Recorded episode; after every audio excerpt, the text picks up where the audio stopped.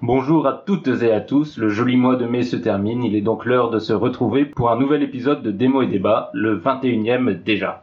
Pour rappel, dans ce podcast, nous critiquons les livres tirés au sort dans la liste de ce que vous nous avez proposé à podcastdmed.gmail.com. Continuez à nous envoyer vos listes de plus en plus nombreuses, on veut vos propositions, on veut tous les livres auxquels vous pouvez penser, on veut de la variété, de la diversité, donc n'hésitez pas, ne soyez pas timide, envoyez vos livres, ça peut être juste un seul livre ou une dizaine, euh, tout sera pris et tout sera utilisé pour les prochains tirages au sort. Aujourd'hui, on parle du ventre de l'Atlantique de Fatou Diomé, de la femme des sables de Abbé Kobo et de Parti de chasse de Enki Bilal et Pierre Christin. Pour m'accompagner ce mois-ci, deux nouveaux venus. Bonjour Pierre. Bonjour Mehdi. Quel est ton mot? Alors mon mot c'est briscard. C'est un des, des, nombreux mots qui nous sommes, qui nous, qui sont, qui sont venus en fait du monde militaire et de l'armée. Mmh. Euh, le mot briscard vient de, du mot brisque en fait, et le mot brisque c'est un chevron que les soldats de la grande armée, de l'armée de Napoléon, euh, qui s'étaient réengagés, euh, arboraient sur leur uniforme en fait. Euh, et ce, la brisque euh, témoignait de leur ancienneté, et de leur expérience. Et en fait, un briscard, donc, c'est celui qui, qui, porte une ou plusieurs brisques euh, sur son sur son uniforme, et donc c'est celui qui est euh, qui est expérimenté. Et donc le mot briscard, comme comme comme vous le savez, c'est euh, ça a donné comme, euh, comme expression le, le vieux briscard. Euh, ah, celui-là, c'est un, un, vieux briscard. Donc, c'est un homme expérimenté, celui qui, voilà, qui fait référence dans son domaine. Et si on pouvait euh, donner un synonyme, c'est un peu le, le, vieux de la vieille en fait. Hein. C'est un peu le vieux de la vieille. La vieille branche. La vieille branche, exactement. Et contrairement en fait au jeune loup qui débarque et lui qui n'a aucune aucune expérience dans le domaine. Très bien. Nouvelle venue aussi, Margot. Bonjour. Bonjour. Quel est ton mot du mois? Alors mon mot du mois est résistance. C'est tout phénomène physique qui s'oppose à une action ou à une force. En sous-définition, on a le refus d'accepter, de subir les contraintes ou violences jugées insupportables qui sont exercées par une autorité contre une personne, les libertés individuelles ou collectives, et donc l'action qui en découle.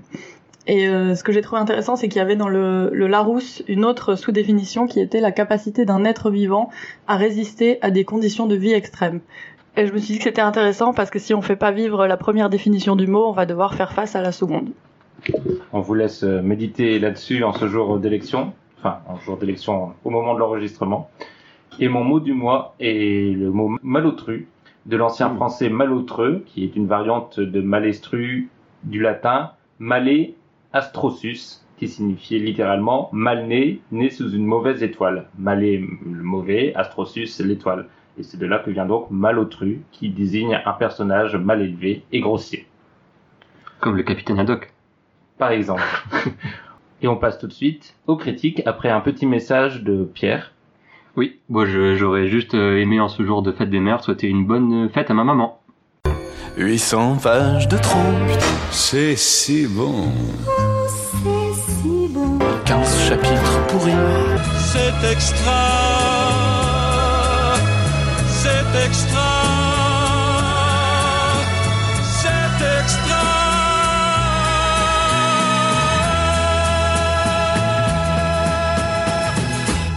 Et on commence les critiques de ce mois-ci par La Femme des Sables. C'est Pierre qui va nous présenter. Euh, oui, alors La Femme des Sables, donc c'est un roman de Abe Kobo. Euh, c'est un roman paru en 1962 euh, qui est considéré comme l'un des plus grands romans de la, littérature pendant japonaise. Euh, il a reçu notamment euh, le prix du meilleur livre euh, étranger et l'un des l'un des prix les plus prestigieux en littérature japonaise. Donc de quoi ça parle La femme des sables? Un ça parle d'un instituteur en fait qui qui est féru d'entomologie, donc c'est l'étude des insectes euh, qui part à la recherche d'une euh, d'un insecte en particulier qui s'appelle la cicindelle des jardins et euh, qui la recherche notamment dans des paysages euh, de, où le sable est présent en fait et euh, notamment dans les dunes. Donc il, il, part, il prend un congé de trois jours et il va il va à la recherche de, ce, de cet insecte et il est, il est, surpris par la nuit. il est surpris par la nuit et il se retrouve un peu, euh, voilà, le car est parti, il se retrouve perdu un peu dans cette région euh, reculée du Japon. Et il- il- en fait, il, il rencontre des villageois qui lui proposent de, de demeurer au village. Et en fait, il, ces, ces villageois-là le, le font prisonnier euh, dans, dans, dans un trou, en fait, dans un trou euh, dans les dans les sables, euh, et euh, le font prisonnier dans une maison. Euh, Oui, c'est un- il faut préciser que c'est un grand trou parce que. c'est oui, c'est il est effectivement. pas vivant. non, il est pas enterré vivant. C'est c'est un trou en fait qui est, qui est creusé dans la, qui est creusé euh, sous terre et euh, qui est entouré de falaises de sable. Et donc, euh, on lui propose de, de demeurer dans cette maison avec une femme. Euh, la femme va se révéler être la, la femme des sables en fait.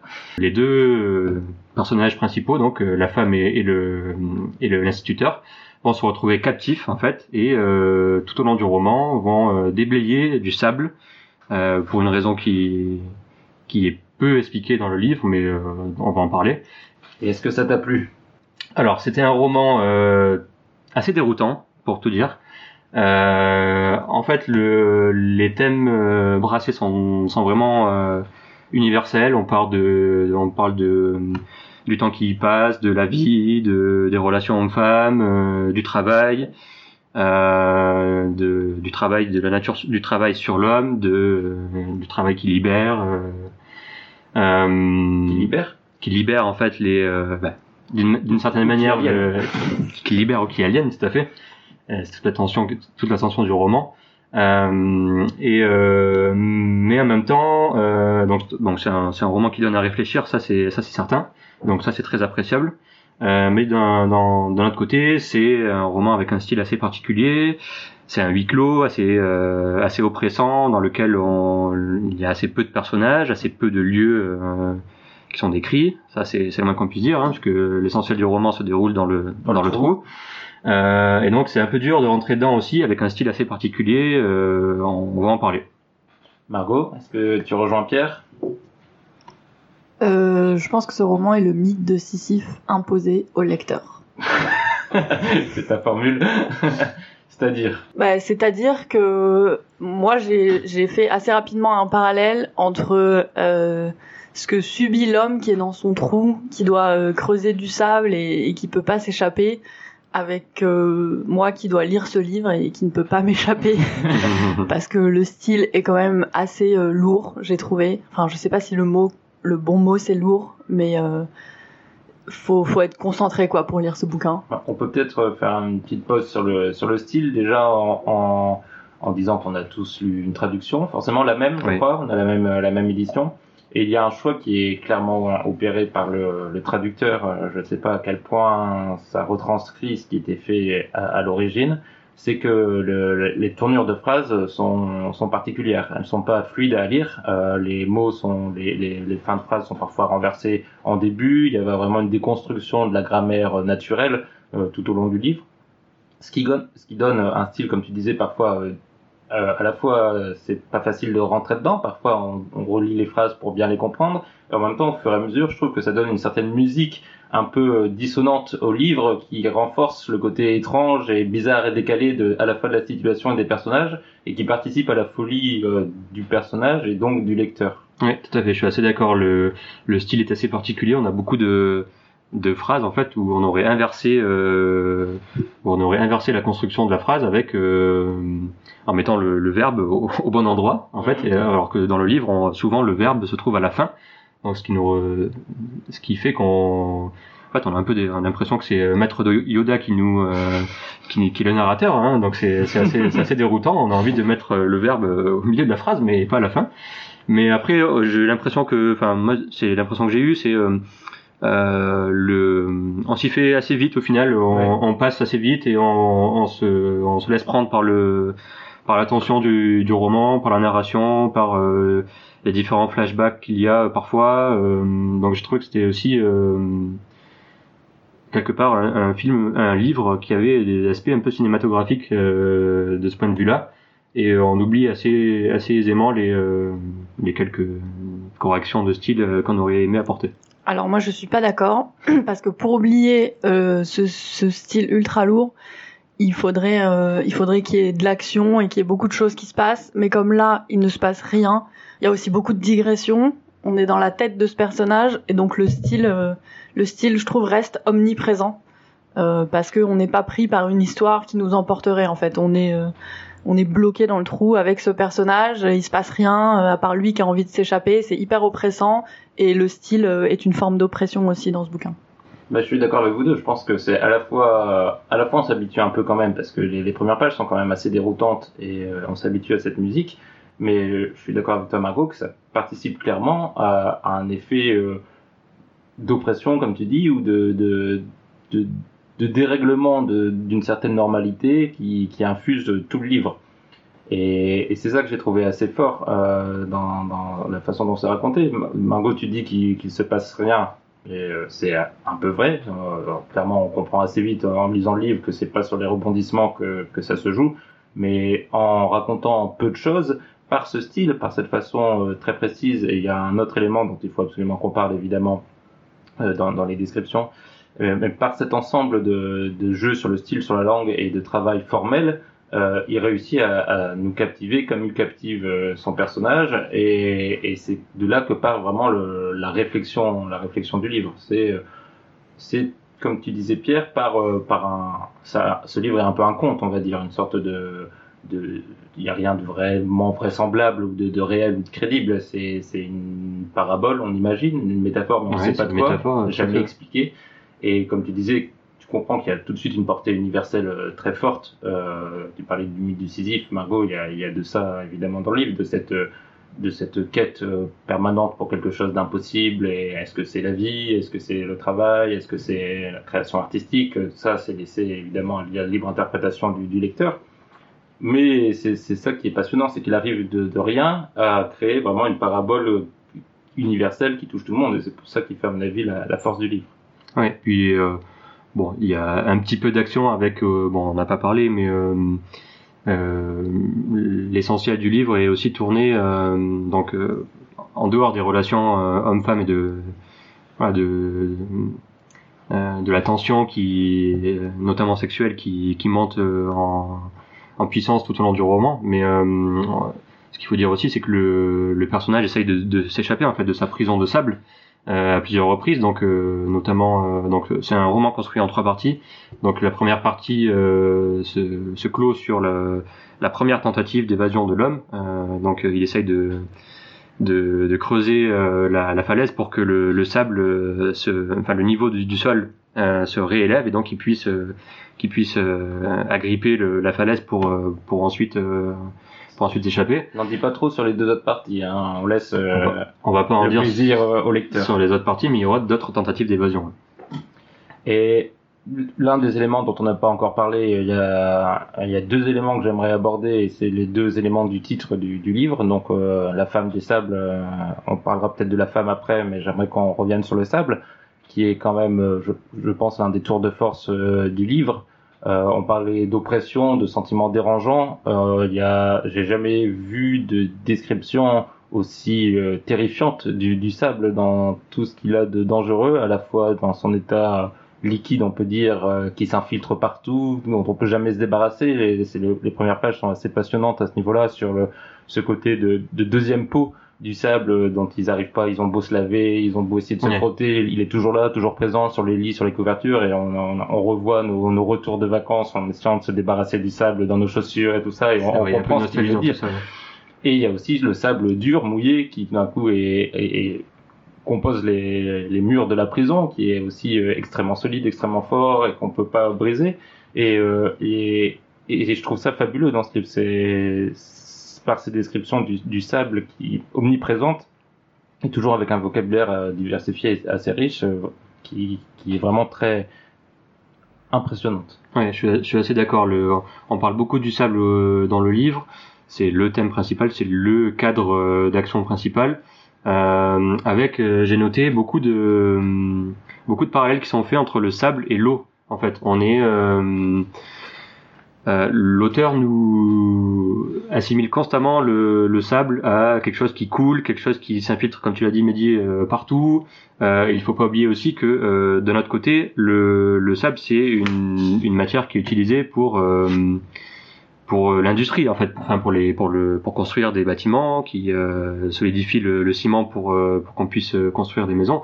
Et en fait, c'est assez paradoxal de voir que euh, tout au long du, du livre, le, les deux personnages, notamment la femme, euh, sont censés euh, déblayer, enfin déblayent, pas sont censés mais déblayent le déblayent le le sable qu'il y a en dessous, en dessous du, du plafond euh, pour pour éviter que que la maison ne s'écroule tout simplement. Et euh, et en fait on voit que le sable, c'est à la fois une matière très légère, donc euh, au, au cours du dans le livre, on nous dit que c'est un huitième de, de millimètre à plusieurs reprises, mais euh, plusieurs un, un, un huitième de millimètre font euh, font au final un- une très grande quantité de, de sable et de et justement euh, de kilos en fait qui Oui. qui s'abattent parfois sur le sur le, le personnage. Donc euh, ah, c'est des traits forts de la manière dont, dont le sable est décrit et participe de ce sentiment de d'oppression qui est omniprésent. On peut embrayer euh, sur, sur le personnage de, de la femme peut-être.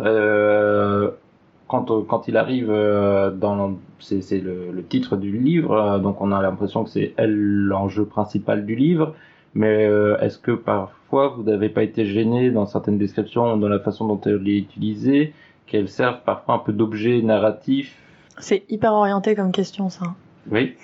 Et tu peux me dire non Bah non, mais moi, j'ai j'ai pas grand-chose à dire sur la femme, en fait. J'ai eu plus beaucoup de problèmes avec cet homme. Vas-y. Bah, en fait, euh, j'ai eu beaucoup de mal, en plus du style, à, à être prise par ce roman, parce que je méprisais profondément le personnage de l'homme, qui est un peu un, c'est un monsieur tout le monde, et euh, et j'arrivais pas du tout à m'attacher à lui. Euh, C'est tellement un monsieur tout le monde d'ailleurs que son prénom n'est jamais utilisé dans le livre par le, le narrateur, il est toujours appelé l'homme. l'homme, oui. L'homme. Oui, d'ailleurs en lisant un résumé sur internet, j'ai vu qu'il avait un prénom en fait. Mais- Oui, on le voit un moment parce qu'il y a un, un avis de recherche où on, on le, on le voit passer son prénom, mais c'est clairement c'est une valeur un peu comme euh, le cas de, de Kafka, le- le- l'universel euh, dans, dans, dans le livre, c'est-à-dire Ouais. que c'est c'est l'homme euh, avec un grand H et c'est pas un personnage. Oui, non, tout à fait. C'est euh, c'est le personnage principal qu'on appelle, comme tu l'as dit, Mehdi, l'homme tout au long du roman, de la même manière qu'on appelle la femme euh, tout au long du roman. D'ailleurs, la femme, on ne sait pas, on ne sait pas quel est son nom, quel est son Non. prénom. On l'appelle euh, tout du long la femme. Euh, mais je suis assez d'accord euh, sur la question. euh, moi, je pense que c'est euh, c'est aussi une manière de de de faire croître une certaine tension entre deux personnages et c'est aussi un moyen un outil narratif pour euh, pour permettre à l'homme de euh, d'avoir quelques quelques interrogations avec la femme de euh, de laisser se développer chez lui euh, le doute en fait. Est-ce que il doit euh, parler doucement à la femme ou est-ce qu'il doit euh, la violenter pour euh, pour forcer celle-ci à lui lui donner la, la clé de la, la prison de sable ou la manière dont il dont il est censé s'échapper? Donc oui en ce sens-là on- c'est un outil très clairement narratif mais en même temps euh, c'est ce qui donne aussi la, la puissance du livre avec le, une certaine dualité entre les deux personnages. Mais au final, on sait pas en fait la femme si on sait, on sait jamais qui c'est. On sait même pas si c'est une native du village qui est née là ou si c'est une meuf qui aurait aussi été euh, attrapée euh, dix ans auparavant et qui aurait accepté cette condition. euh, comme- Oui. Non, enfin, se- non seulement on sait rien, mais on sait pas ce qu'elle pense, on sait pas comment elle ressent, ce que fait le. Elle est parfaitement passive euh, dans, dans le livre, tant dans, dans ses actions que dans le, le, le dispositif narratif. Mm. C'est-à-dire que jamais on se met dans sa peau. Dans sa tête, ouais, C'est toujours un fait. objet un peu étrange, un objet sexuel. Euh, Il y a des, des scènes de, donc de sexe. euh, moyennement consenties à un moment à un moment du livre Mm. donc il y a, il y a quand même ce rapport un peu étrange de, de l'homme à la femme et le fait de les, les plonger à deux, enfin, c'est difficile de vraiment de, de, de comprendre, comme le livre est très hermétique, ce que l'auteur voulait dire par rapport à ce personnage de femme, je trouve. Je trouve que l'homme est beaucoup plus compréhensible dans sa lutte vaine euh, euh, de, d'émancipation et de liberté et d'absurdité de son existence. Le personnage de la, cha- de la femme, je le trouve beaucoup plus ambigu et euh, j'ai beaucoup plus de mal à, à saisir euh, ce à quoi elle sert ou ce qu'elle veut dire dans le, le récit, en fait. Mais c'est d'autant plus justifié que le, na- enfin, en- comme tu l'as dit, on ne rentre jamais dans la tête de la femme. On, elle est plutôt mystérieuse. On sait, euh, on ne sait pas ce qu'elle pense, sauf, euh, par de manifestations extérieures, euh, par de par des gestes, de par euh, ce qu'elle dit, mais sinon on ne rentre effectivement jamais dans sa tête. Euh, et on pourrait au final se demander pourquoi le pourquoi le roman ne s'appellerait pas L'homme des sables en fait. Hein. On, Ah oui. on aurait très très clairement pu euh, pu nommer ce roman L'homme des sables. On peut enchaîner aussi sur le côté euh, absurde du livre, euh, sur cette réflexion. J'ai vite fait évoquer le, le nom de Kafka, Mm. mais euh, je, je pense que c'est clairement une, euh, une, il y y a un lien très fort entre entre ces deux ces deux œuvres. Est-ce que pour vous le livre a un message précis sur euh, l'absurdité de l'existence ou, ou ou sur le temps qui passe, avec euh, par exemple le sable comme euh, comme métaphore euh, de, de- du temps qui glisse et qu'on est impossible, qu'il est impossible de- de- d'enrayer, de, désensabler. Ou est-ce que vous pensez que l'auteur a justement voulu euh, empêcher d'avoir une interprétation précise et euh, juste questionner euh, avec ce petit conte universel euh, le lecteur sans vouloir apporter de message précis? Ou est-ce que vous pensez qu'il y a une clé derrière tout ça? Non, moi très clairement, je pense que c'est euh, c'est une manière de pour le pour l'auteur de, de questionner son, son lecteur et de au final, on aurait très bien pu imaginer euh, un autre huis clos euh, dans un autre cadre, euh, dans un autre milieu naturel que celui du sable. Euh, on aurait très bien pu imaginer une prison euh, faite de quatre murs euh, en briques. pour aussi interroger euh, d'une certaine manière les Ou un fort perdu Ou dans un fort lequel perdu, euh, un soldat attendrait une, une armée qui ne vient jamais, par exemple Tout à fait, tout à fait. Euh, mais non, je pense que c'est plutôt un, un- comme tu l'as dit, un conte universel et dans lequel euh, on peut tous se retrouver et dont le lecteur est amené à, voilà, à suivre les, les interrogations et les, euh, les introspections, les introspections du, du personnage principal. Margot Bah, moi, je suis pas d'accord. Enfin, moi, je me suis pas retrouvée dans le livre et j'ai pas réussi à avoir cette réflexion parce que euh, je j'arrivais pas du tout à m'identifier à ce personnage en fait. bah, tu t'as dit que tu t'étais tellement identifié que tu considérais que ton, ta propre lecture était l'action de, de l'homme dans le livre. Donc t'as quand non, même... mais ça c'est le c'est le style. Mais ce que je veux dire, c'est que cet homme, moi, je le regardais avec beaucoup de recul en fait. Je me Mhm. mettais pas du tout à sa place parce que j'ai pas d'exemple j'ai pas d'exemple précis, mais déjà il est constamment en train enfin on- est on a constamment sa réflexion enfin le narrateur est constamment on est dans sa tête tout le temps Et tu t'es pas senti euh, touché euh, par euh, sa, sa lutte vaine et existentielle? Non, parce que sa lutte, elle est présentée de manière que, il, il- enfin, il, a l'air, il a l'air bête en fait. Mhm. Moi, je trouve qu'il est, il est bête, et donc tu le méprises, et donc tu dis, mais, mais tout ce que tu essaies d'entreprendre, tu le fais mal. Enfin, en même temps, tu te dis, est-ce que, comment est-ce que moi je ferais, je sais pas. Mais, mais lui, il a des réflexions, il est dans son bon droit en fait. À chaque fois, il est dans son bon droit, et, et il est, il est que dans son, voilà, je sais pas comment expliquer. Il est, il est toujours hyper hautain avec les autres personnages en disant euh, voilà c'est mon droit euh, euh, laissez-moi sortir vous devez me laisser sortir euh, moi je suis un professeur un euh, moi je connais du monde Ouais. euh, etc et du coup il se sent complètement supérieur en fait à ces gens et donc euh, et c'est par cette supériorité qu'il pense que alors qu'en fait c'est vrai ces gens ont pas le droit de l'enfermer mais euh, mais il- il le présente de manière enfin moi je trouve qu'il dégage une supériorité qui m'a énervé Bah, et donc euh, le, le, personnage est en effet très peu aimable, parce, pour toutes les raisons que tu as, bien dites, Margot. Mais ce que je pense, c'est mon interprétation du livre, c'est que c'est un miroir qui nous renvoie à nous. Et Comment cette- on aurait fait dans telle situation Non, même aussi. plus que ça. Comment on fait dans notre situation C'est-à-dire que le, ce héros peu aimable qui euh, qui comprend pas la situation et qui se révolte face euh, à une injustice réelle, mais qui paraît très arrogant et sûr de son droit. Pour moi, c'est nous dans notre vie de tous les jours. C'est nous qui résistons face aux injustices de la vie, à l'absurdité de notre euh, existence et du fait qu'on n'arrive pas à trouver notre place et à comprendre on pense tous mériter le bonheur et mériter une bonne vie et mériter de, s'en sortir et de pas avoir à faire des tâches euh, qui sont ingrates ou, à devoir répondre d'une forme d'aliénation que ce soit dans le travail ou, dans notre vie de tous les jours. Et ce personnage peu aimable au final euh, c'est nous. Et c'est je pense qu'il est le plus dur dans le livre c'est quand tu fais la réflexion quand tu creuses euh, au sens euh, figuré cette fois-ci euh, la, la réflexion et que tu te rêves, que tu focalises ton regard sur sur toi-même, tu te demandes si l'homme c'est pas toi et si c'est toi l'homme, euh, ça amène des questions très déprimantes. Mais peut-être que euh, c'est aller trop loin dans l'interprétation d'un livre qui se veut justement très mystérieux. Je sais pas ce que vous en pensez. Oui, c'est un livre certainement très mystérieux, mais c'est euh, tout est fait pour qu'on puisse s'identifier, comme tu l'as dit, euh, et, que chacun puisse s'identifier en fait au personnage principal. Euh, euh, telle interrogation, on l'aurait peut-être pas eu, pas eu à ce moment-là, lorsque l'homme se l'a fait, se fait.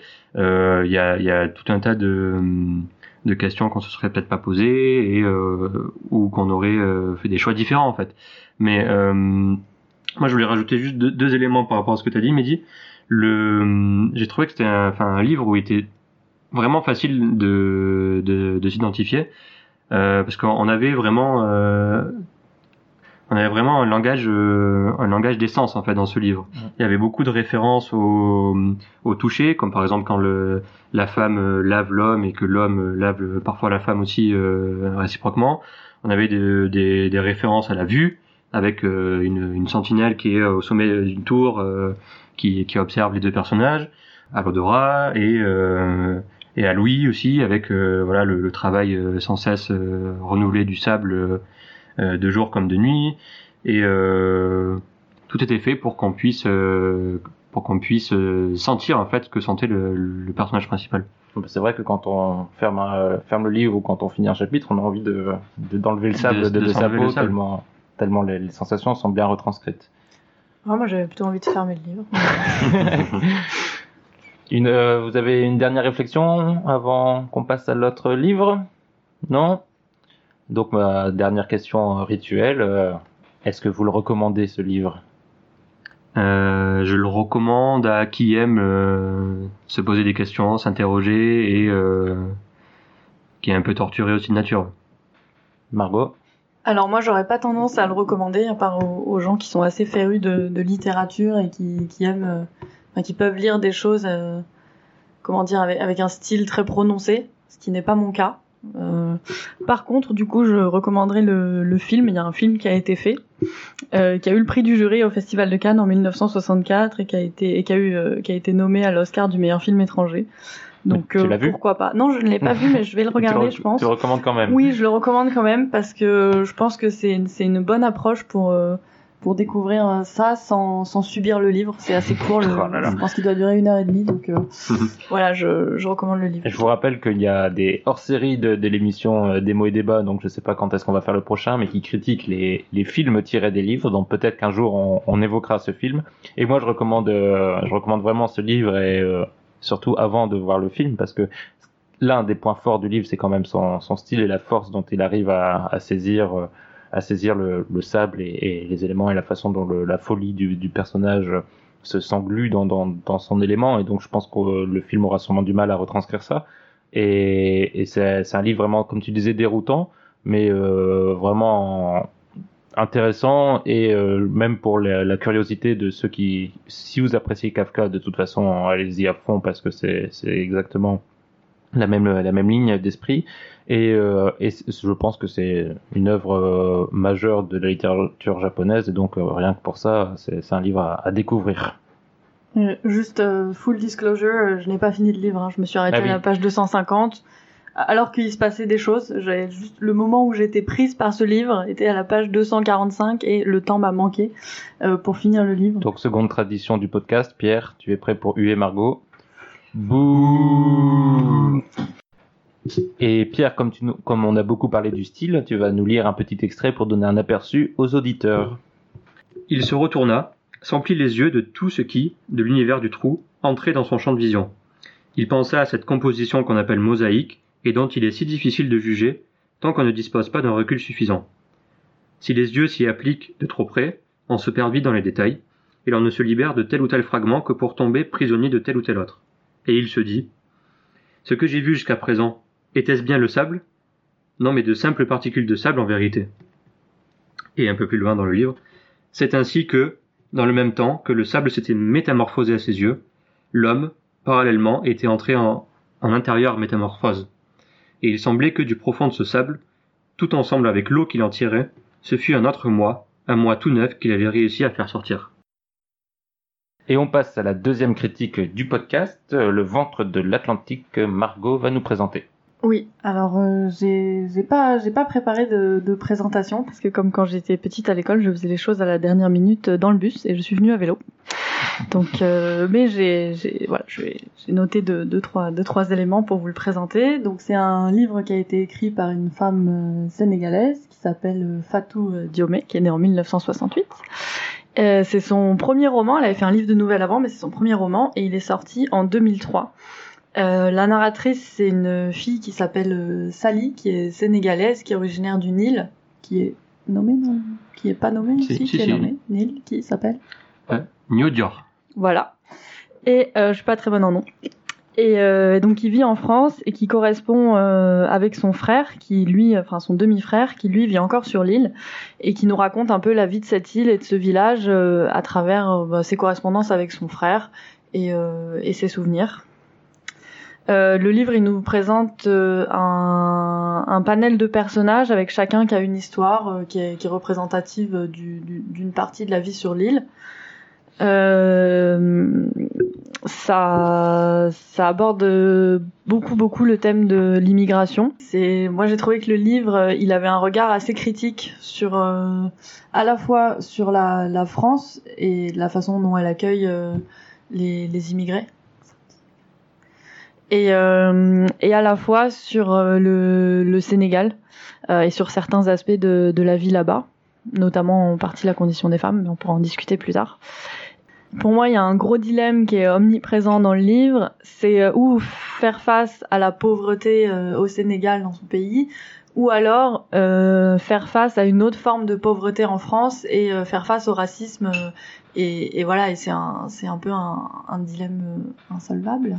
Oui, un dilemme qui est d'ailleurs narrativement mis en place avec deux personnages, donc la narratrice qui est en France et qui raconte celle qui raconte vite fait son parcours et en tout cas son ressenti en tant que migrante et son frère qui avec qui elle a cette relation euh, à distance par téléphone qui lui veut à tout prix rentrer en France elle le déconseille elle lui déconseille de venir mais lui ne comprend pas pourquoi elle lui déconseille alors qu'elle a fait ce chemin et est venue en France et reste en France et ne revient pas au Sénégal. Et cette question de la, de la migration, de, l'enjeu migratoire, c'est en effet le, le cœur du livre. Est-ce que ça t'a plu? Euh, oui, oui, ça m'a plu. Euh, c'est pas le livre de l'année, mais euh... mais euh, non, non, j'étais assez prise par euh, ça se présente. Donc du coup, comme j'ai dit, c'est un panel de personnages et donc on a euh, chaque chapitre, enfin ou partie de livre est une histoire d'un des personnages. Donc il y a des des histoires qui sont euh, qui sont assez intéressantes et euh, j'ai trouvé que dans le style, euh, c'était très poétique et c'était c'était vraiment rempli de poésie. Elle écrit, je trouvais qu'elle écrivait assez bien et donc donc j'ai j'ai aimé ce style. Voilà. D'ailleurs, on, on l'a pas dit, mais est-ce que c'est un roman autobiographique? Alors, ça prépare pas bien le podcast. Je sais pas. Non. Là, je Si, réponds. je eh bien, vas-y Pierre. On peut se demander, effectivement, c'est une bonne question, si le, le roman est autobiographique. En fait, on, donc euh, il y a de, de très forts, de très fortes ressemblances entre le personnage principal du livre, donc euh, Sally, euh, et euh, Fatou Diom, qui euh, toutes les deux sont nées au Sénégal, toutes les, toutes les deux ont été euh, Et plus précisément dans cette île. et dans cette île, tout à fait. Euh, toutes les deux ont quitté le Sénégal pour vivre en France. Euh, toutes les deux ont été mariées euh, à un homme blanc qu'elles ont suivi pour euh, en France et que- qu'elles ont par la suite quitté. Euh, Elles écrivent. Toutes les deux écrivent. euh, toutes Donc- les deux ont une grand-mère euh, Oui. Assez euh, assez présente et euh, auquel elles, elles tiennent beaucoup. Euh, Donc euh, voilà, on a tout un tas de. On peut dire que c'est un roman autobiographique. On peut dire, oui. Quand on Pour résumer, oui. Euh, et, et toi Pierre, du coup, ça t'a plu? Oui, j'ai trouvé que le, oui, enfin sans réserve en fait, le, j'ai trouvé le livre, euh, comme tu l'as dit Margot, très poétique, euh, très bien écrit, euh, avec des, des doses d'humour euh, vraiment distillées et mélangées aussi à, de la- à des passages philosophiques, avec euh, notamment euh, beaucoup de, de dictons en fait qui sont présents tout au long du tout au long du, du roman. Euh, donc euh, rien que ça, ça, ça rend aussi la, la lecture aisée et puis on, on s'attache en fait aux, aux différents personnages euh, qui sont présentés. Donc chacun a vraiment son parcours, son histoire Euh, et on a l'impression que, que Sally nous voilà fait le euh, nous brosse l'histoire en fait de, de, de l'histoire personnelle de chacun des de chacun des personnages avec notamment euh, elle en fait hein, mais euh, avec un peu de recul et euh, sur les relations du personnage avec euh, l'immigration en France ou le fait de rester au Sénégal. Donc voilà on a des personnages assez caractéristiques. On a l'homme de Barbès par exemple qui qui a connu qui a connu Paris et dont il raconte dans le livre le, les beautés les, les merveilles. euh, on a des personnages comme le Monsieur Ndétaré, l'instituteur qui euh, qui est une figure un peu tutélaire du village et qui euh, essaye de réfréner les envies d'ailleurs de, des jeunes du village. Mais ce qui est intéressant dans ces personnages, c'est la façon dont elle explique que même gagner trois fois rien en France, quand tu rentres dans ton pays, dans ta ville, tu es le pacha, tu es le roi. Donc c'est à la fois une, une, opportunité parce que tu peux te permettre d'acheter des choses que les autres ne peuvent pas acheter. Tu as une certaine euh, facilité de vie, donc c'est pour ça que beaucoup de gens tentent l'aventure, même pour être euh, éboueur à Paris, ça vaut quand même le coup quand ils reviennent au pays.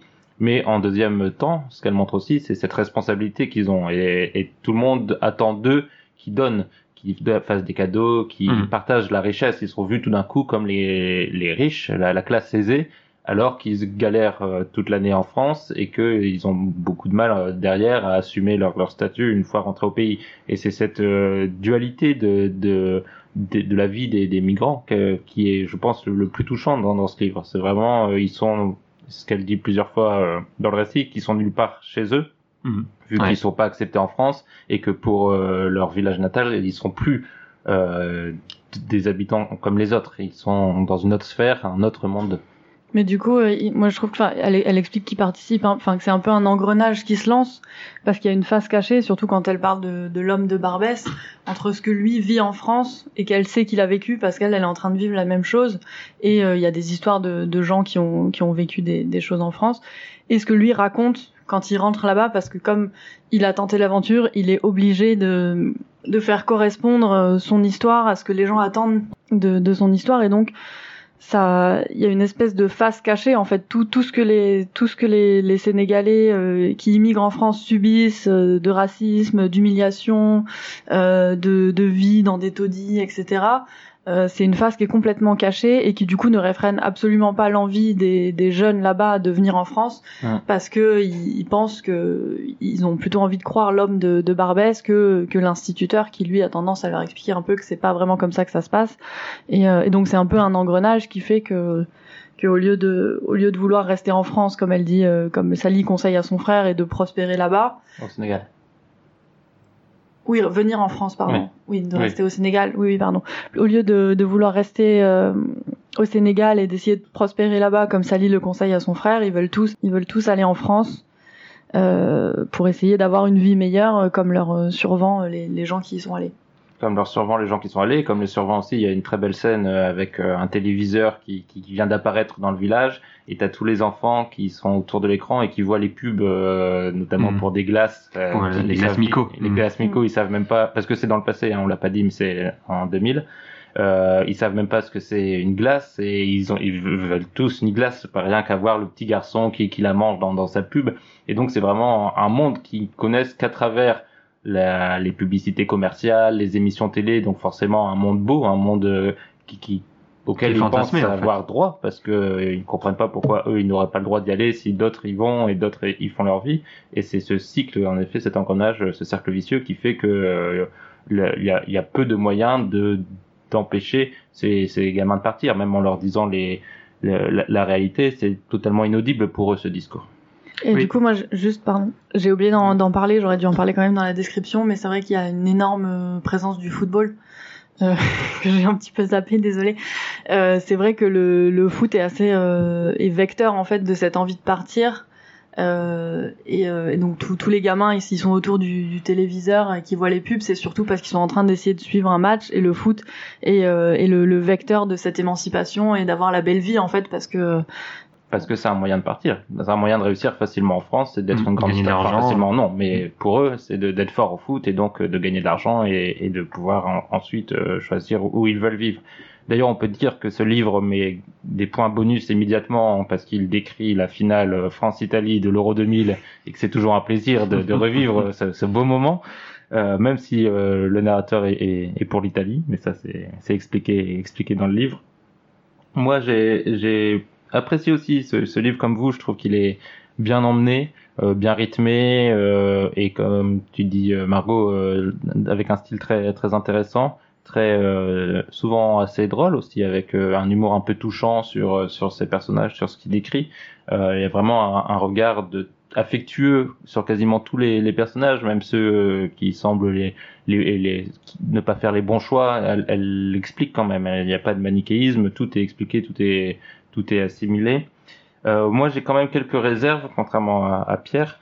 Euh, D'abord, je trouve que lui- il manque pour moi une sorte de, fil rouge dans le livre. J'ai souvent trop l'impression qu'il y a une succession de, de scénettes, de, petites histoires euh, racontées à travers les personnages, et que du coup, il, il manque une cohérence globale au livre qui fait que en le refermant, je trouve qu'il a pas assez d'ampleur et de force et que euh, on a plus eu comme euh, tu disais que c'est son premier euh, son premier roman après un recueil de nouvelles j'ai presque eu l'impression parfois de lire un recueil de nouvelles euh, à travers l'histoire de tel personnage qui s'étend sur un certain nombre de pages hop et on bascule sur un autre elle on on sait pas trop finalement euh, ce qu'elle fait et pourquoi elle le fait c'est peut-être son frère le plus grand fil rouge mais c'est aussi assez distendu et ça m'a un peu dérangé sur la fin du livre Moi, j'ai au début j'ai eu cette impression, et en fait après, quand on comprend qu'ils se recroisent, c'est des destins qui se croisent en fait. Euh, on comprend que la fille, en fait, c'était la fiancée d'un tel, et que lui, c'est le père d'un tel, et du coup, je trouve que c'est ça qui crée une unité. En fait, c'est la vie du village plus que la vie de, de ces personnages.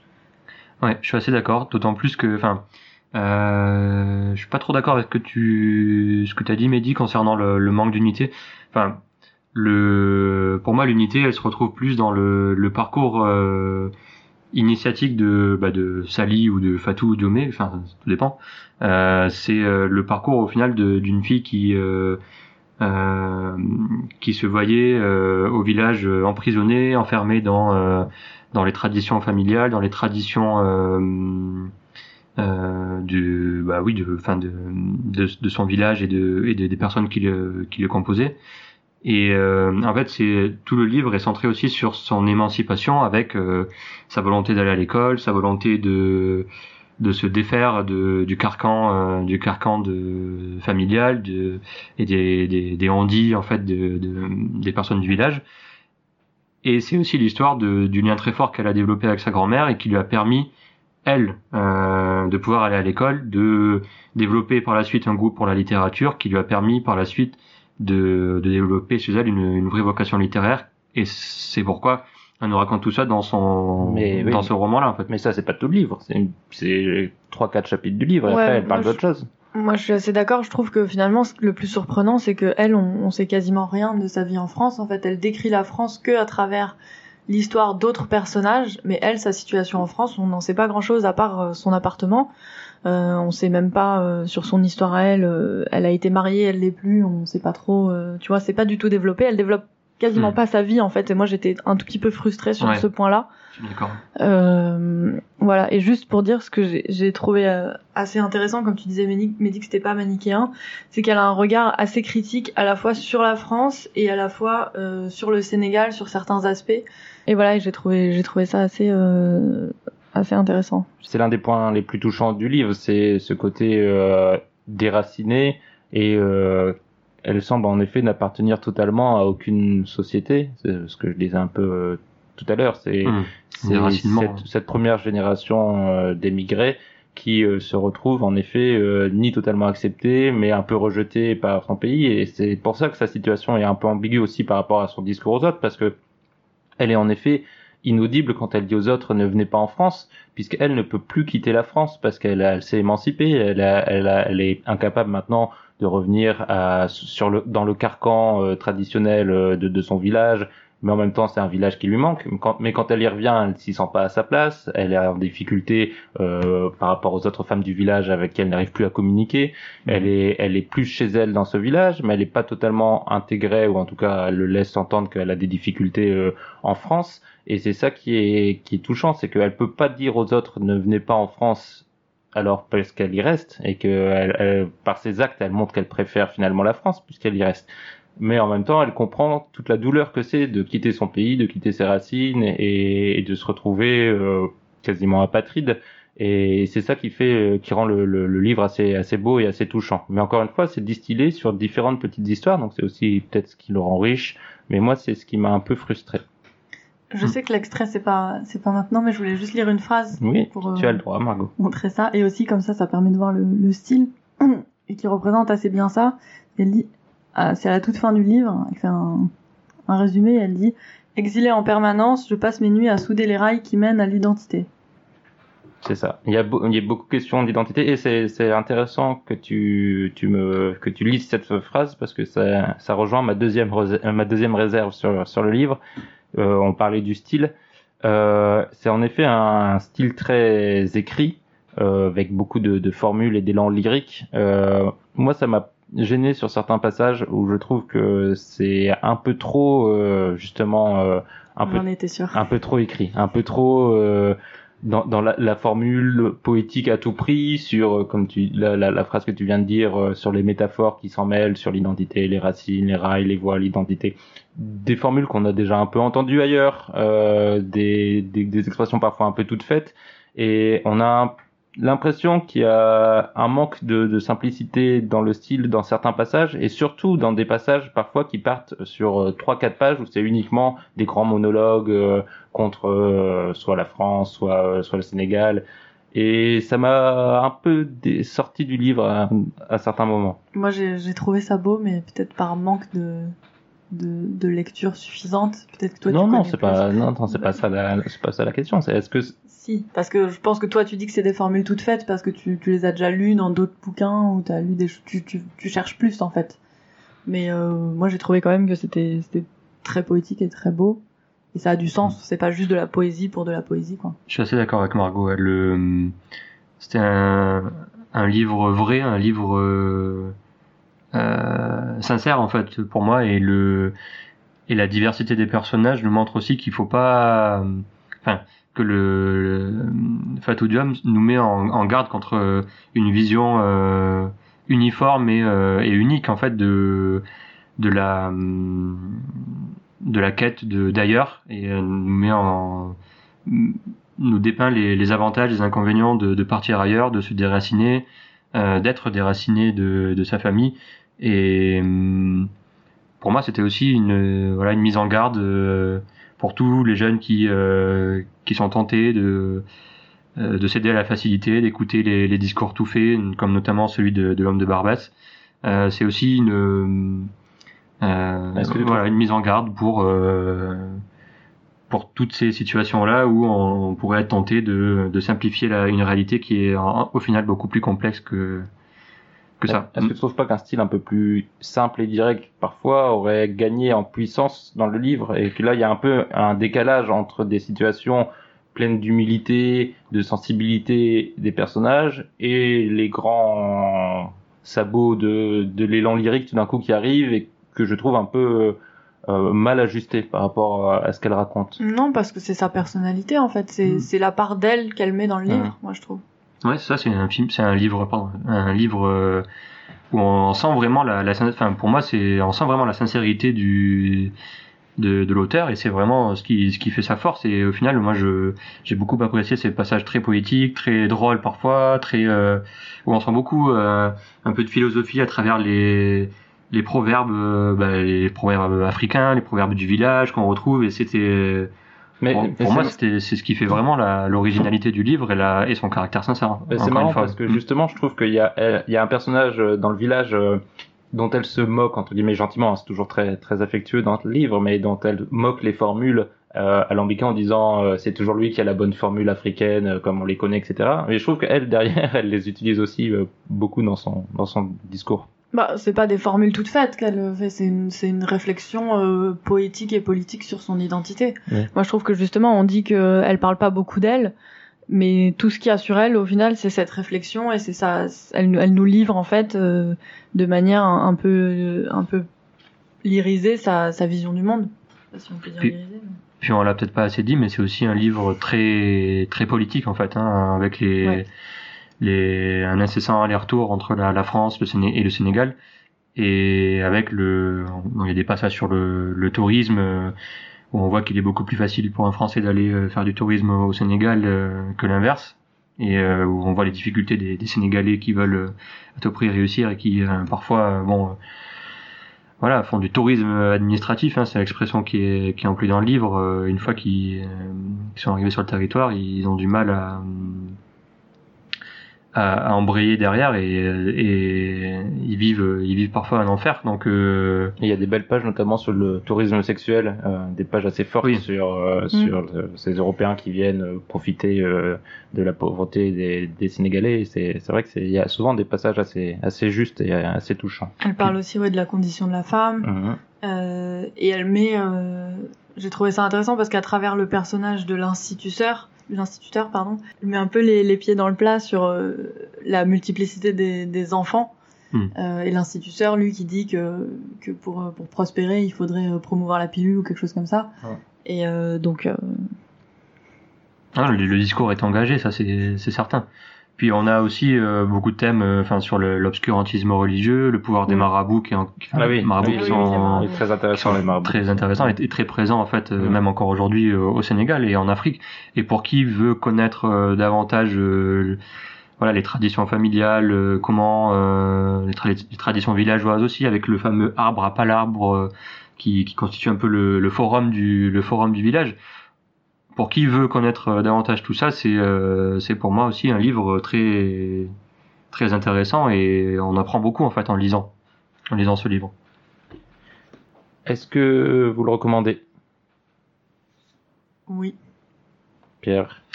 Euh, oui, oui, sans réserve. euh, pour moi, c'est un, c'est un très beau roman. ouais. Et moi oui avec euh, avec des réserves par contre.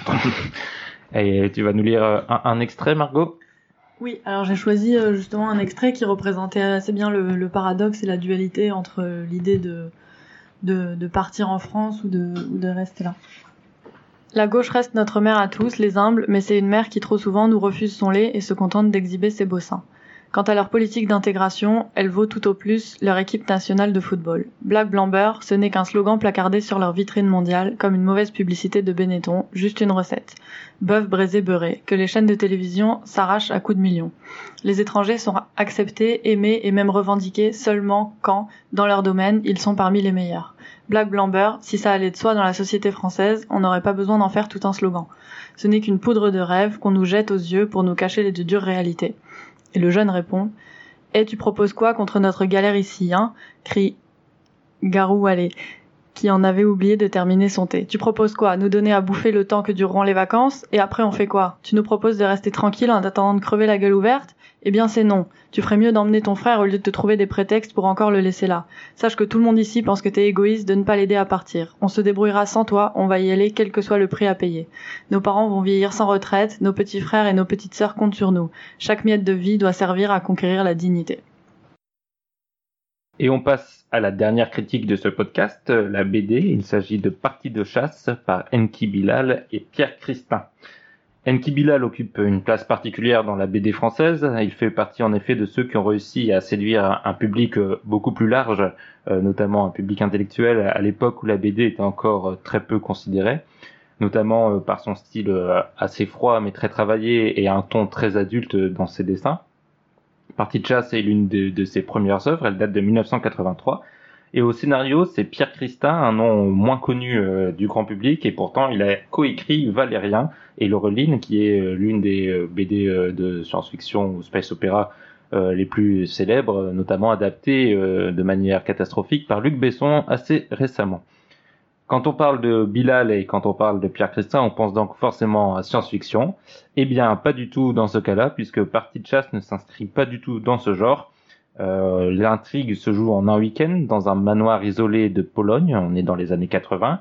Nous sommes donc évidemment en URSS et des dignitaires communistes de différents pays se réunissent pour participer à une partie de chasse. C'est le titre du livre.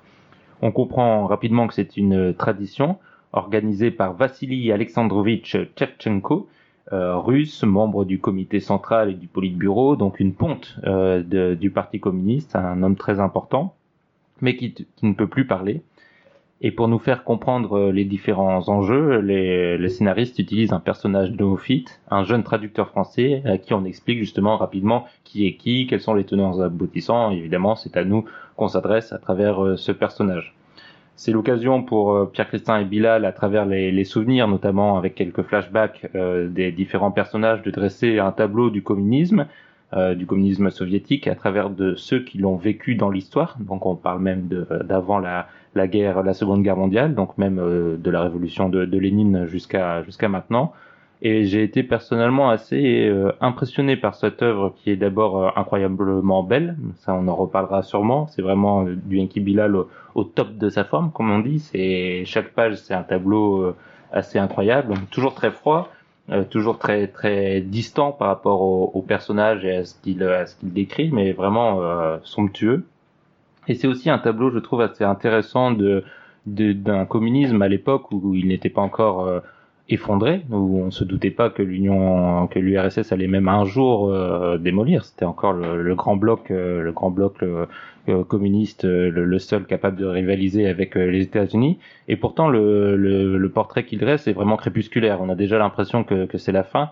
Ils sont tous très vieux, très lassés, sans, sans plus d'idéaux. On a l'impression sans plus jamais pouvoir s'agripper à une sorte de vitalité qui faisait leur jeunesse et qui faisait la richesse de leur engagement communiste. Et cette réunion de, de grabataires euh, un peu un peu déprimés euh, qui se réunissent pour la partie de chasse pour euh, s'échanger aussi des des dernières des derniers coups politiques. Il y a des, des rivalités. On, on, on, voit aussi qu'ils ne se comprennent pas ou qu'ils ne veulent plus se comprendre avec un jeu assez subtil sur la langue puisqu'ils parlent tous une langue différente, le français donc pour communiquer ensemble, mais euh, des fois quand ils veulent plus comprendre, quand ils sont fâchés, hop, ils repartent sur leur langue et il faut repasser par traducteur, c'est assez intéressant. Et, c'est un portrait que j'ai trouvé assez beau, même si j'ai quelques réserves que j'évoquerai aussi euh, peut-être au fil de la discussion. Est-ce que vous partagez mon, enthousiasme en tout cas pour euh, pour cette œuvre, Pierre? Euh, Oui, en grande partie, je partage l'enthousiasme. J'ai trouvé également que le que les dessins étaient vraiment très très beaux, euh, notamment avec les voilà les scènes dans la neige, euh, les scènes euh, où on voit des animaux qui sont qui sont tués lors de la partie de chasse. C'est vraiment c'est vraiment splendide hein, le, le, contraste de couleurs, le, le, rouge sur le blanc, c'est vraiment saisissant. On est en voilà le, arrive vraiment à nous faire nous faire venir en fait dans la partie de chasse organisée par. Euh, j'ai aussi partagé, voilà, euh, bon, je, ton l'attrait pour euh, l'attrait que tu as pour euh, pour le thème aussi, pour voilà le, la, le, le crépuscule du de l'ère de l'ère communiste et toutes les petites rivalités entre les, les différents pays satellites. Donc on a, on a les, à chaque fois un personnage de, de chaque pays satellite de l'URSS qui est qui est invité. Donc on a un Polonais, un Allemand de l'Est, un Roumain, un Tchécoslovaque, un Bulgare, un Hongrois, un Géorgien et un Ukrainien. Euh, en plus donc de, de du soviétique Tchavchenko et du traducteur français. Donc euh, on a beaucoup de personnages qui euh, qui échangent entre eux de euh, de comment c'était avant, de comment le communisme est aujourd'hui, de quelles luttes euh, quelles luttes ont été nécessaires pour pour qu'il en soit là aujourd'hui. Et euh, tout ça été quand même assez. Euh, quelle lutte et assez, quel, quel, sacrifice aussi. Et quel sacrifice aussi. Et tout ça été tout de même assez bien amené, même si euh, on pourra en parler après. Moi, j'ai trouvé quand même que euh, bon, il y avait cette diversité de personnages. Bon, on était, on savait plus après au final qui était qui. On était obligé de revenir un peu des pages aux pages précédentes pour savoir ah oui, lui c'est le tchécoslovaque, lui c'est le bulgare. Bon, on était parfois un petit peu aussi perdu de avec tous ces personnages, mais mais dans l'ensemble, on arrive quand même bien à accrocher. Et euh, voilà, donc je, je, partage ton avis. Ouais. Et toi, Margot, qu'est-ce que tu en as pensé? Moi, je. Bon, déjà, je suis quelqu'un qui lit pas de BD, de manière générale. Non, mais je pense que c'est un point. Euh... Et, euh, et Mehdi m'a dit, mais tu peux pas dire que tu ne lis pas de BD, le BD c'est plein de styles extra. Donc j'étais contente de lire celle-là. Je me suis dit, bah voilà, je vais découvrir une BD. En plus, Enki Bilal, c'est quand même plutôt, plutôt connu. Bon, euh, j'ai vu près, j'ai aimé que ce soit de la science-fiction, mais ce n'est pas le cas. Euh, et bah, c'est pas la BD qui va me, me faire. Euh, te réconcilier le- avec le, voilà, le me 9e art. avec le genre. Euh, je trouvais que c'était assez euh, assez compliqué pour quelqu'un euh, qui avait pas forcément des, des grosses connaissances sur la guerre froide. Euh, moi, j'en ai un petit peu et malgré tout, j'étais quand même euh, j'étais quand même perdu de, de par le, le le nombre des personnages et et aussi ils parlent d'événements, ils, évoquent des noms comme si on, savait qui tout le monde était, euh, qui était à cette époque. euh, le, chef de tel parti, euh, tel événement, qu'est-ce qui s'est passé, sans, sans jamais donner d'explication, parce qu'ils n'ont pas le temps. Mais du coup, euh, moi, j'ai- j'ai- j'avais du mal à suivre et du coup, j'arrivais pas à être prise Hum. par ça, parce que je... Mais je crois que, enfin, mon avis, c'est que c'est fait exprès. Parce que déjà, on l'a pas dit, mais c'est purement fictif. Hein. Tous ces personnages, ces dignitaires communistes, etc., n'existent pas. Mhm. C'est tout est faux. Et du coup, je pense que on a l'impression souvent d'un entre-soi. Enfin, ils se connaissent, ils ont vécu des choses, on comprend ensemble, et ils parlent d'événements du passé sans les expliciter, sans en donner plus d'informations, ce qui peut nous laisser à l'extérieur. Mais je pense que c'est aussi un peu fait exprès pour montrer cette caste qui qui, est, qui a vécu ensemble toute une partie de, l'histoire de l'URSS, qui ont connu des choses affreuses et douloureuses, qui sont complices dans beaucoup de, de méfaits euh, dans l'histoire, mais aussi dans des idéaux, des beaux idéaux. Et je pense que c'est fait exprès cette euh, cette difficulté à comprendre de quoi ils parlent en permanence, parce qu'ils sont ils se connaissent tellement qu'ils n'ont même plus besoin de de- de- d'expliquer. et du coup, nous, on est un peu à l'extérieur, mais c'est pas grave parce qu'on comprend les enjeux principaux, c'est-à-dire que ils s'aiment et ils se détestent en même temps et ils sont réunis pour une raison la partie de chasse et aussi pour d'autres d'autres choses. Et c'est plutôt dans les non-dits qui sont que je trouve que l'album est très fort notamment les non-dits d'autant plus intéressant que le personnage qui euh, qui est un peu le la figure de proue le, le, le chef politique celui qui a eu la, la, la plus longue histoire et, et qui, qui est un peu le fil rouge de, de cet album ne parle pas c'est pour ça qu'il ne communique pas parce qu'il a eu un accident, euh, je sais plus, un AVC, quelque chose comme ça.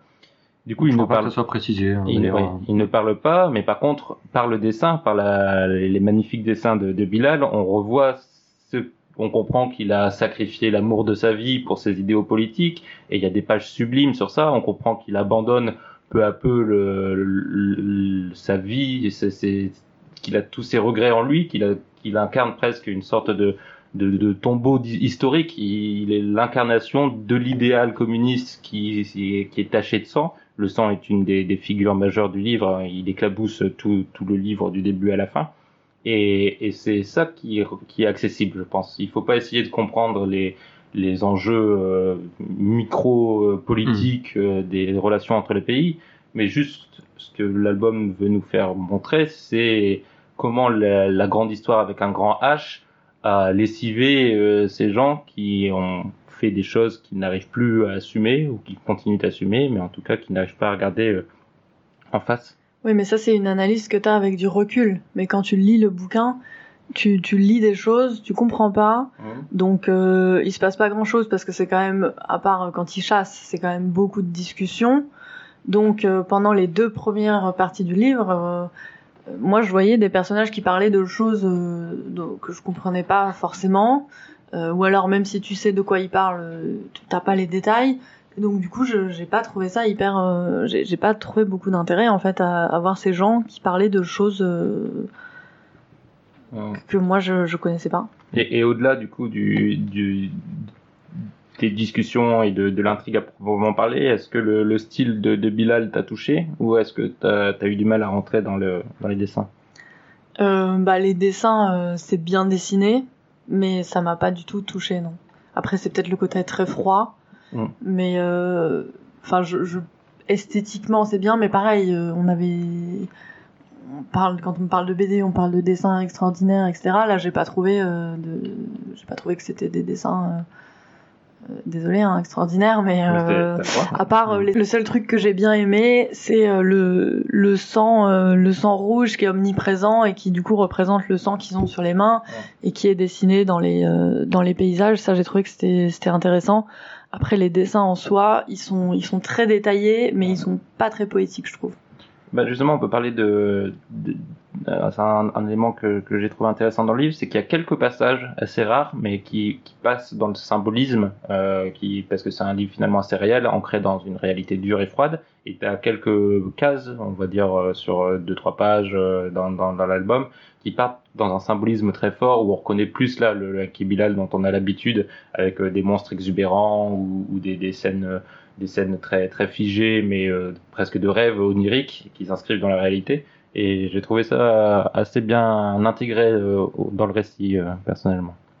Enfin, moi, c'est les seuls moments qui m'ont plu. Pierre Euh, je partage un petit peu vos, vos avis, même s'ils sont opposés. Euh, comment dire beau, la synthèse. Ça, c'est J'ai- c'est du Pierre. Je j'ai été emballé moi esthétiquement. J'ai trouvé que c'était euh, c'était assez fin. Qu'on bon effectivement le rouge est une couleur omniprésente et ça Et le blanc. assez- c'est assez et le blanc aussi.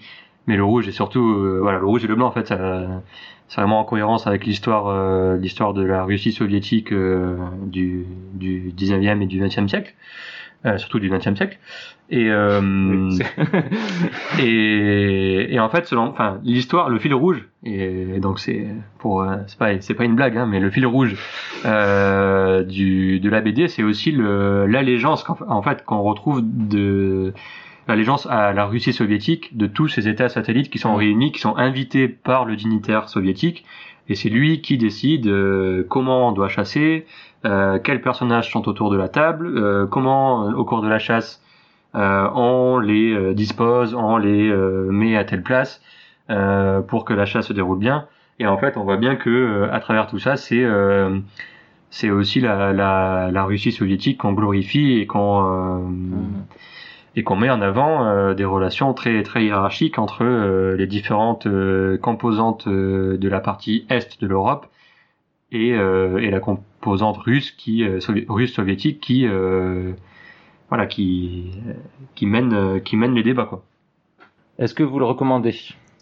Moi, je le recommande aux gens qui, euh, qui aiment cette partie de l'histoire et qui ont des, des connaissances sur, euh, sur la guerre froide et sur l'histoire de l'URSS, des connaissances poussées. Pierre Et moi, tout au contraire, je recommande plutôt ce livre à ceux qui n'en ont pas, qui voudraient en savoir plus sur euh, sur euh, comment euh, comment l'URSS s'est développée euh, au cours de ces pas dernières plus. années. Bah là, Mais- je suis d'accord avec Margot, si tu n'en sais absolument rien, t'apprends pas grand-chose dans ce livre. Bah, on Ton- en Ton apprend quand intérêt même, peut être suscité. on en apprend quand même beaucoup avec le le parcours personnel de Alexandrovitch Ouais. Tchatchenko, Ouais, euh, qui, est, petit- qui est dépeint au, début, historique, au début du livre, mais surtout aussi la manière dont, euh, dont la petite histoire se fond dans la grande en fait. Et Mm. c'est ça qui est, qui est fort avec la BD. On l'avait pas encore dit dans ce podcast. Euh, on va, je vais vous lire un extrait. Euh, comme toujours pour les BD, c'est un peu plus délicat parce que c'est des bulles. Tu mets pas les photos hein, en ligne après sur le. Non, j'ai pas le droit de mettre les photos, sinon, Ah. sinon je vais avoir des avocats aux. Vassili Alexandrovitch Tchevchenko a été mêlé à tant de choses contradictoires, vois-tu. Des choses que l'on peut présenter sous la lumière exaltante de la construction du socialisme. La rencontre du jeune Vassili Alexandrovitch, qui a alors à peine 20 ans, avec Lénine et les bolcheviks en exil. La participation au soviet de Pétrograd et la prise du palais d'hiver un certain soir de l'automne 1917 la constitution des premiers détachements de l'armée rouge qui se forgent dans la lutte contre les opposants extérieurs et intérieurs au régime. Vassili Alexandrovitch m'a souvent parlé de son plus valeureux combattant d'alors, le brave moudjik sans âge, Tchouchenko. Le combat contre la famine alors que les trains de ravitaillement sont attaqués et pillés avant même leur arrivée dans les villes. La création d'une nation nouvelle sur les ruines de l'empire des Tsars. La formidable effort d'un pays tout entier mobilisé pour l'industrialisation et le progrès technique. Et puis, bien plus tard, une guerre héroïque contre les envahisseurs allemands. Oui, tout cela est vrai. Et tout cela, le général Vassili Alexandrovitch Shevchenko l'a vécu aux avant-postes. Mais on peut aussi présenter ces choses différemment, jeune camarade, tu le sais bien.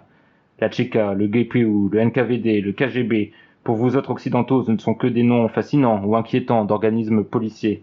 Mais pour les marins révolutionnaires de Kronstadt, qui en 1921 se soulevèrent contre le nouveau pouvoir au cri terrible de mort aux bolcheviks, vive les soviets, pour les Géorgiens indépendants et pour bien d'autres peuples contraints et forcés de rejoindre l'Union, pour les Moudjiks passés par les armes parce qu'ils résistent à la collectivisation en se faisant des incendiaires désespérés, pour les victimes des purges qui seront arrêtées, déportées, fusillées ou mieux encore suicidées, pour les révolutionnaires de la vieille garde préposés au rôle de traîtres dans les grands procès des années 30, et pour tout cela, et pour tant d'autres disparus, oubliés à jamais, l'histoire n'a pas la même couleur, et cette histoire-là, Vassili Alexandrovitch a aussi contribué à l'écrire.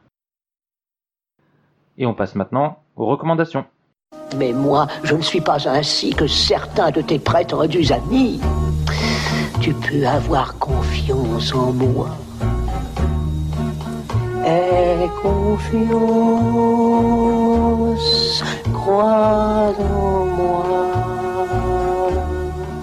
que je puisse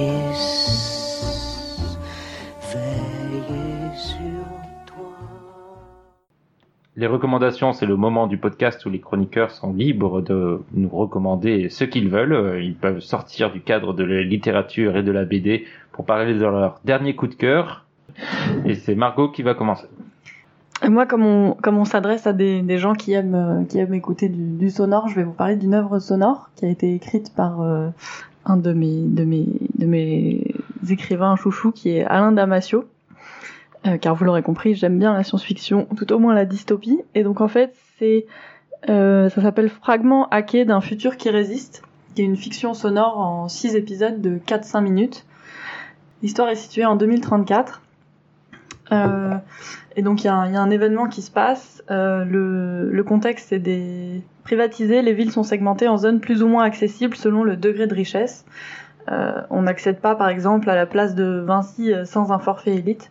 Et il y a des moyens de surveillance et de répression qui sont omniprésents avec des drones au checkpoint, des gadgets téléphoniques surtracés. Et donc euh, c'est c'est comment le comment le gouvernement euh, va va retourner euh, l'opinion politique suite à un événement qui se passe et, euh, et voilà je vous, pour les, les amateurs de, de dystopie je vous le conseille fortement sachant qu'on on a l'air de de se diriger un peu dans cette direction et qu'avec tous les moyens de surveillance mis en place on, on en est plus très loin finalement Et c'est libre d'accès? C'est gratuit? Euh, oui, c'est libre d'accès sur internet. euh, c'est sur, euh, il y a sur phone ou sur. ça- Attends, bah, tiens, je vais te dire tout de suite. Je mettrai le, je mettrai le lien sur le, sur le site démo et débat.online, donc je remettrai évidemment le rappel de, de toutes les recommandations. Vous pouvez le trouver sur SoundCloud ou sur euh, ou sur phone et vous pouvez télécharger les épisodes. Moi, je vais vous recommander un film qui n'est pas encore sorti, euh, puisque j'ai eu la chance d'aller au festival de, de Cannes et j'ai vu la pète. et j'ai vu un film de, de la sélection officielle qui m'a beaucoup marqué. C'est Portrait d'une jeune fille en feu de Céline Sciamma avec euh, la formidable Adèle Haenel et euh, Naomi euh, Merlan qui raconte euh, dans un film d'époque un peu avant la, la Révolution française l'histoire de d'une peintre qui vient faire le portrait donc de du personnage interprété par Adèle Haenel euh, qui a besoin de ce portrait pour euh, sa- son futur mariage forcé. Et au fur et à mesure euh, de, de la relation entre les deux, elles vont se, se prendre d'amour et euh, d'un amour évidemment impossible. Et le film est vraiment magistral dans sa façon de brosser le, le commencement de cette romance, euh, tout en subtilité, en finesse, jamais euh, de gros sabots, toujours euh, un regard euh, neuf et, et vivant entre les, les, les deux, les deux personnages qui ont une alchimie formidable. Et euh, une des, des scènes finales les, plus marquantes de, de ces dernières années au cinéma. Donc euh, dès qu'il euh, il, il n'a eu que le prix du scénario au palmarès de Cannes, ce qui est pour moi pas un scandale, mais en tout cas étonnant. Mais je vous conseille fortement lors de, de la sortie de, de ces films de vous ruer au cinéma pour voir ce, ce formidable film. Pierre, Euh, alors, on a parlé d'un- d'une œuvre sonore, on a parlé d'un- d'une œuvre qui n'est pas encore sortie. Moi, je vais vous parler d'une œuvre visuelle qui est déjà sortie. Il s'agit de l'exposition Toutankhamon, euh, le trésor du pharaon, donc qui, euh, qui se tient à Paris, à, au hall de la Villette, euh, à la grande halle de la Villette, le, qui a commencé le 23 mars dernier, qui va se terminer le 15 septembre. Donc, je l'ai faite et elle m'a beaucoup plu donc euh, notamment avec euh, 150 pièces euh, exposées et 50 environ qui, qui sortent d'Égypte pour la première fois. Euh, et donc pour qui veut euh, en savoir davantage euh, sur sur ce fameux pharaon qui était Toutankhamon et euh, sur euh, la découverte de son tombeau, la malédiction du pharaon, mais aussi les, les rites et les pratiques funéraires en Égypte. Je conseille vivement cette expo dans laquelle on on est vraiment immergé et euh, où on suit vraiment le voyage vers l'au-delà euh, avec le notamment avec le livre des morts hein, qui nous accompagne. Euh, et donc on accompagne aussi euh, à travers ça le le, le chemin vers l'au-delà du euh, du pharaon qui euh, qui est momifié. Donc euh, on, le point d'orgue de l'expo c'est évidemment le le la, la momie en fait du, du pharaon Toutankhamon euh, même si et le bémol parce qu'il y a quand même un bé- un bémol c'est que le le, le masque de Toutankhamon, qui est l'œuvre, le masque en or, hein, le fameux masque en or qu'on se représente tous, n'est lui pour le coup pas sorti d'Égypte. Mais sinon pour tout le reste, euh, je, je recommande à 100% et euh, les objets sont vraiment superbes et on est vraiment euh, vraiment plongé euh, dans cette dans cette exposition qui est, qui est pour moi très réussie. Est-ce qu'il parle de la malédiction? Il parle de la malédiction Oh, et, euh, et on s'y croit vraiment. Ouais. très bien.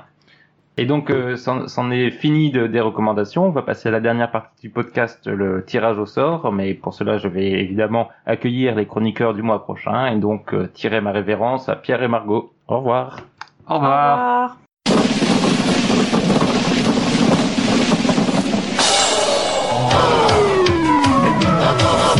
Bon, Et nous sommes de retour pour la dernière partie du podcast avec le tirage au sort. Une petite particularité puisque pour recevoir mes chroniqueurs euh, du mois prochain, on a dû faire confiance à la technologie la plus pointue puisque Olivier nous parle à travers son téléphone. Bonjour Olivier.